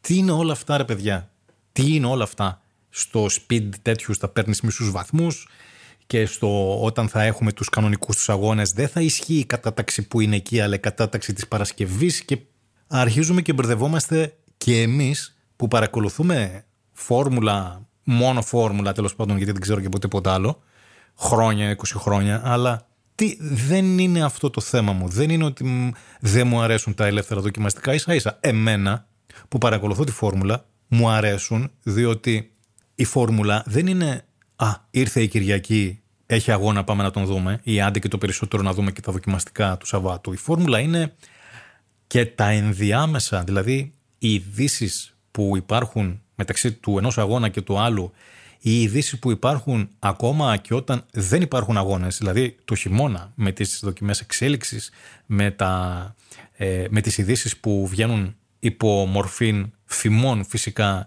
για το που βρίσκεται η κάθε ομάδα, τα τεστ που γίνονται πριν τους αγώνες, εννοώ τον Φεβρουάριο, Μάρτιο, εκεί όταν ξεκινάνε, πριν ξεκινήσουν οι αγώνες, αυτό είναι η φόρμουλα, το ποιος θα φύγει, το ποιος θα έρθει, ε, ποια ομάδα θα μπει. Τώρα βλέπετε ότι θα μπουν και μάρκες εταιριών και εταιρείες οι οποίες δεν υπήρχαν ποτέ ή που υπήρχαν παλιότερα και θέλουν να ξαναμπούν στη φόρμουλα. Αυτό είναι η φόρμουλα. Δεν είναι το ότι ανοίγω τον, την, την Κυριακή τον αγώνα ας πούμε και βλέπω δύο ώρες και είναι αυτό. Εμένα λοιπόν μου άρεσαν τα ελεύθερα δοκιμαστικά. Επίσης μου άρεσαν και οι V8 και οι V10 κινητήρες, αλλά δεν είναι και το θέμα. Μου άρεσαν και τα Grid Girls, αλλά δεν είναι και το θέμα. Το θέμα είναι ότι η φόρμουλα σιγά σιγά πάει να γίνει κάτι άλλο. Σε ό,τι αφορά το επικοινωνιακό κομμάτι, δηλαδή στο ότι είναι όλοι πιο δραστήριοι στα social, ενώ παλιά έψαχνες με το τουφέκι να βρεις μια είδηση, στο ότι πλέον ε, οι οδηγοί σχεδόν υποχρεώνονται κιόλας να αποστάρουν κάτι και κατά τη διάρκεια του αγώνα και πριν και μετά, ενώ, ενώ παλιά, όπως θυμάστε, απαγορευόταν αυτό.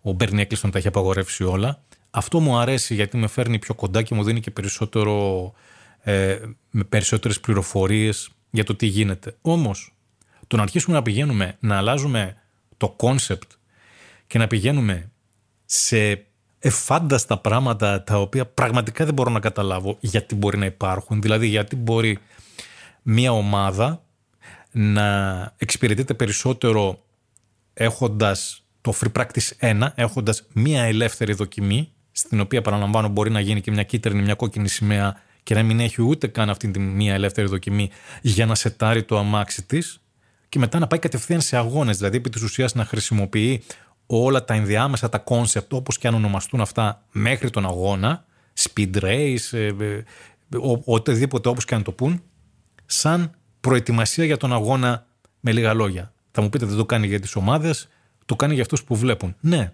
τον αγώνα τον βλέπεις γιατί ξέρεις ότι ο αγώνας είναι που μετράει για κάποιον να βγει πρωταθλητής, για τις ομάδες να πάρουν βαθμούς.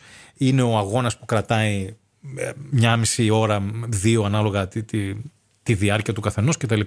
Αυτά τα ενδιάμεσα και που δεν γίνονται και συνέχεια, δεν γίνονται σε όλες τις πίστες.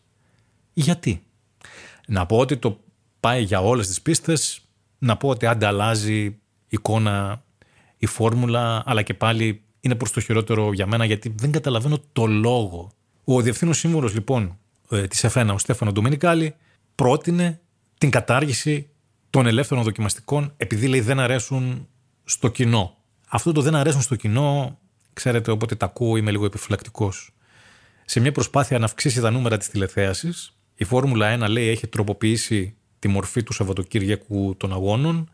Εντάξει, από την αρχή του 2021 με τους sprint αγώνες, όταν παρουσιάστηκε τότε υπήρχαν μόνο τρεις αγώνες sprint κατά τη διάρκεια της σεζόν.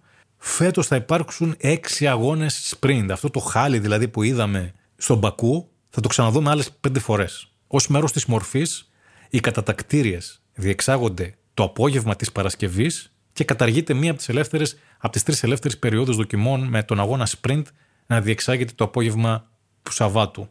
Η μορφή αυτή δέχτηκε ανάμεικτες κριτικές με τους θαυμαστές να αμφισβητούν αν ένας επιπλέον αγώνας προσθέτει πραγματικά ενθουσιασμό στο Σαββατοκύριακο.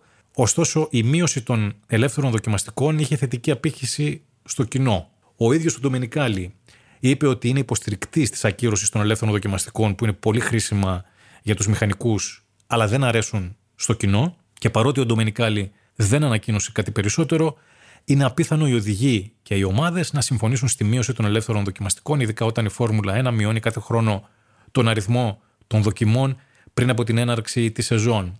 Ακριβώς αυτό. Μειώνονται οι δοκιμές που μπορεί να κάνει μια ομάδα ε, μέσα στο χειμώνα, πριν από το χειμώνα, μειώνονται τα κόστη, μειώνεται, μειώνεται το άλλο και επί της ουσίας οι ομάδες, ο μόνος χρόνος που έχουν να δοκιμάσουν τις αναβαθμίσεις που φέρνουν, του κινητήρες αν δουλεύουν καλά, να κάνουν και το setup για την κάθε πίστα κτλ. Και, και αν όλα αυτά, αν τα δεδομένα που έχουν πάρει από την αεροδυναμική σύραγγα συνάδουν με αυτά τα οποία μαζεύουν από την πίστα, είναι ανάμεσα στα free practice 1, 2 και 3.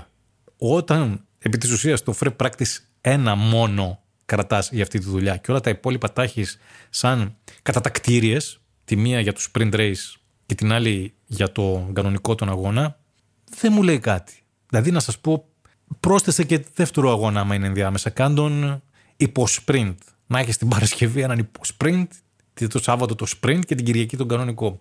Δεν με ενδιαφέρει. Θα δω το, το ο κανονικός είναι το zoom. Τα sprint τι να. Και στο sprint εντωμεταξύ, ξέρετε ότι από ό,τι έχουμε δει, τέλος πάντων, μπορεί να κάνω και λάθος, αλλά από αυτό που έχω δει, δεν πιέζουν και τόσο όλοι, διότι ξέρουν ότι αν πιέσεις στο sprint για το κάτι παραπάνω, πρώτον, δεν υπάρχει νόημα, διότι οι βαθμοί είναι μέχρι τον 8ο, η βαθμολογία είναι 8, 7, 6, 5, 4, 3, 2, 1, από τον πρώτο μέχρι τον 8ο. Δεν, το ρίσκο δηλαδή που θα πάρεις δεν θα αντικατοπτριστεί στη βαθμολογία. Και δεύτερον, αν κάνεις καμιά χαζομάρα και στουκάρεις κάπου, μπορεί να μην είσαι έτοιμος για την Κυριακή. Μπορεί την Κυριακή ε, να, να έχει άσχημη επίδραση αυτό που θα κάνεις, η απόδοση του μονοθεσίου εννοώ, την Κυριακή. Άρα όλοι πάνε κάπως πιο φυλαγμένα. Δεν, έχει, δεν είναι αγώνας. Αυτά ήθελα να πω. Τέλος πάντων, είναι η άποψή μου. Όσοι καταλάβατε, καταλάβατε.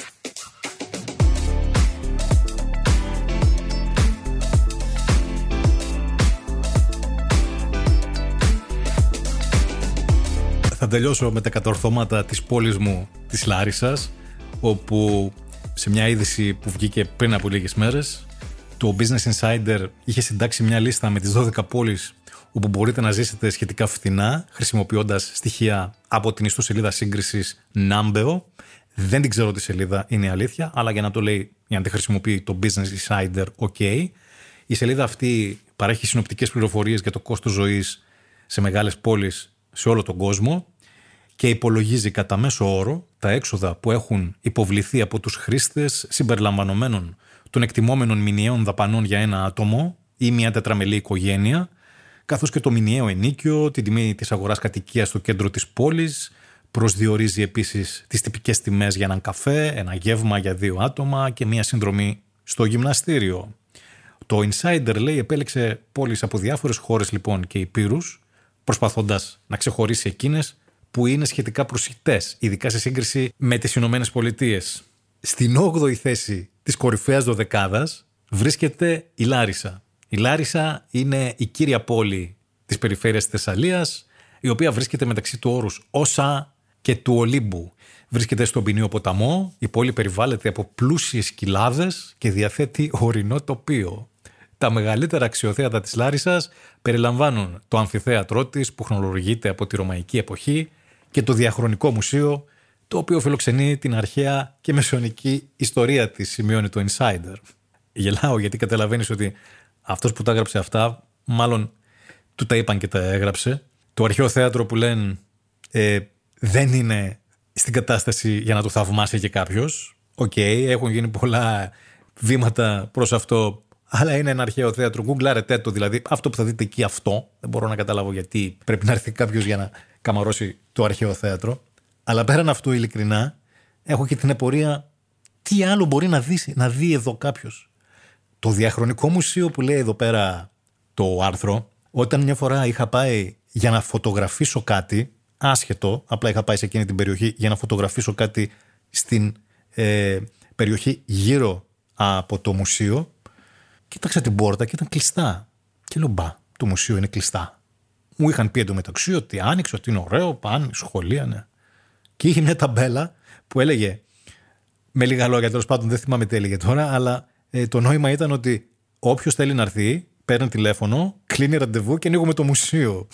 Και λέω, έτσι λειτουργεί το μουσείο. Θα, θα έχω έρθει εγώ μέχρι εδώ από άλλη πόλη, ας πούμε, και θα πάρω τηλέφωνο. Τέλος πάντων, ειλικρινά δεν ξέρω. Μου είχε, με είχε ρωτήσει κάποτε και ένας από μια άλλη πόλη, ε, άμα έρθω στη Λάρισα, τι ωραίο υπάρχει να δω. Και του λέω, τίποτα. Τι να δεις. Ειλικρινά αυτό πιστεύω για τη Λάρισα. Το άρθρο λέει συνεχίζει, παραθέτοντας αναλυτικά τα κόστη. Μέσο μηνιαίο ενίκιο για σπίτι ενός ημινοδωματίου στο κέντρο της Λάρισας, 287 δολάρια. Αυτό, ε, ναι, σας εγγυώμαι ότι είναι αυτή η τιμή. Μέσο κόστος αγοράς κατοικίας στο κέντρο της πόλης, 184.000 δολάρια. Ναι, όντως εκεί είναι η τιμή. Ε, μπορεί να είναι και φτηνότερη, αν μιλάμε ότι θα πάρεις ένα διαμέρισμα τριάρι, ας πούμε, στο κέντρο που να τη θέλει την ανακαίνισή του, ναι, εννοείται, αλλά μάλλον αυτό εννοεί τώρα αγορά κατοικίας. Ναι, τι κατοικία. Στο κέντρο δεν έχουμε μόνο κατοικίες, διαμέρισμα εννοεί. Μηνιαίο κόστος λέει για ένα άτομο που μένει μόνο του, χωρίς το ενίκιο, 720 δολάρια. Χωρίς το ενίκιο. Μ, δι... Ναι, τέλος πάντων, μπορείς να το πεις και ναι. Μηνιαίο κόστος για μια τετραμελή οικογένεια χωρίς το ενίκιο, ε, 2.400 δολάρια. Τι να σας πω, δεν έχω οικογένεια. Κόστος ενός καπουτσίνο 3,16 δολάρια. Δεν πίνω επίσης τέτοιους καφέδες. Γενικά δεν πίνω καφέδες, αλλά κάπου εκεί είναι από ό,τι ακούω. Κόστος ενός γεύματος τριών πιάτων για δύο άτομα 35 δολάρια. ναι, θα μπορούσε, ναι, ναι, υπάρχει. Μηνιαίο κόστος συνδρομής σε γυμναστήριο. Ότι τώρα υπάρχει κάποιος, ας πούμε, που θα αγχωθεί αν έρθει στη Λάρισα πόσο θα πληρώσει στο γυμναστήριο για να μην πάει τελικά. Εντάξει, μπορεί να υπάρχουν κι αυτοί. Λοιπόν, το κόστος που θα πληρώσετε στο γυμναστήριο όσοι έρθετε για να μην πάτε τελικά είναι 45 δολάρια το μέσο κόστος. Δεν έχω ιδέα επίσης. Ασχολούμαι με τέτοια extreme sport. Τα έχω ξεχάσει εδώ και χρόνια. Και σύμφωνα με το άρθρο, λέει στη Λάρισα, οι πιο συνηθισμένες δουλειές έχουν να κάνουν με τις κατασκευές, τη γεωργία και τον τουρισμό. Παιδιά, ξεχάσατε τη βασικότερη. Influencer. Εγώ στο επόμενο άρθρο πρέπει να είμαι μέσα. Γεωργία, κατασκευές και τουρισμό. Ναι, αν πούμε ότι οι καφετέριες είναι μέσα στην κατηγορία τουρισμός, ναι. Γιατί εδώ η νούμερο ένα απασχόληση όλων είναι σε καφετέρια. Ή τι έχεις, καφετέρια. Τέλος πάντων, προσέξτε τώρα που είναι στο ζουμί. Οι κορυφαίες πόλεις λέει, που προτείνει το Business Insider για χαμηλό κόστος διαβίωσης είναι, προσέξτε δηλαδή με τι πόλεις ανταγωνιζόμαστε εδώ πέρα.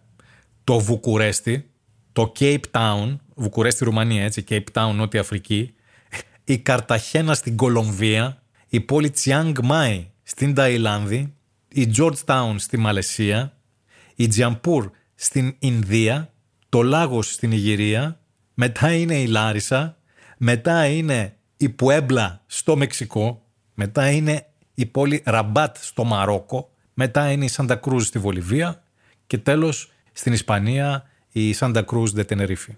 Δηλαδή, όπως καταλαβαίνετε, είμαστε μεταξύ Ρουμανίας, Νότιας Αφρικής, Κολομβίας, Νιγηρίας, Μεξικού και Βολιβίας. Εκεί είμαστε. Είμαστε ακριβώς εκεί που πρέπει, παιδιά. Όταν είχε βγει εντωμεταξύ αυτή η λίστα, είχαν βγει κάποιοι και καμάρωναν. Α, η Λάρισα είναι μέσα σε λίστα με πόλεις. Δεν έχει σημασία σε ποια λίστα είμαστε, αρκεί να είμαστε σε μια λίστα. Αυτοί χαίρονται. Και βγήκε και τα λοιπά και μας έχουν μέσα η φτηνότερη πόλη. Ωραία. Καμαρώνουν λοιπόν που η Λάρισα είναι στην κορυφή σχεδόν της λίστας με τις πιο φθηνές πόλεις παγκοσμίως. Ενώ γνωστόν αυτό το μόνο που σημαίνει είναι ότι κανείς δεν ενδιαφέρεται να έρθει εδώ, διότι ποτέ κανείς δεν κατάφερε να δώσει μια υπεραξία στο προϊόν που λέγεται Λάρισα. Τρακτέρ, ΑΕΛ και Love is in the air, απολαμβάνοντας τον πανάκριβο καφέ σε μία από τις καρμπών περίπου 2.000 καφετέριες, μπορεί να είναι και παραπάνω, που υπάρχουν αυτή τη στιγμή στην πόλη μου.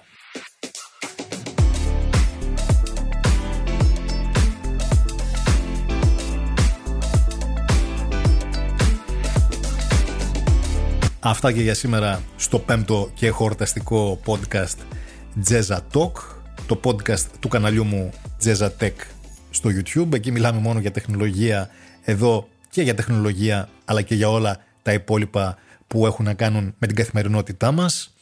Το podcast υπάρχει εννοείται παντού, Apple Podcast, Google, Spotify και κάτι άλλο που βλέπω και δεν τα ξέρω καν ότι μπορεί να έχουν podcast. Όπου υπάρχει podcast είναι και το δικό μας μέσα. Ευχαριστώ πολύ που μείνατε μέχρι το τέλος. Μέχρι το επόμενο, να είστε καλά.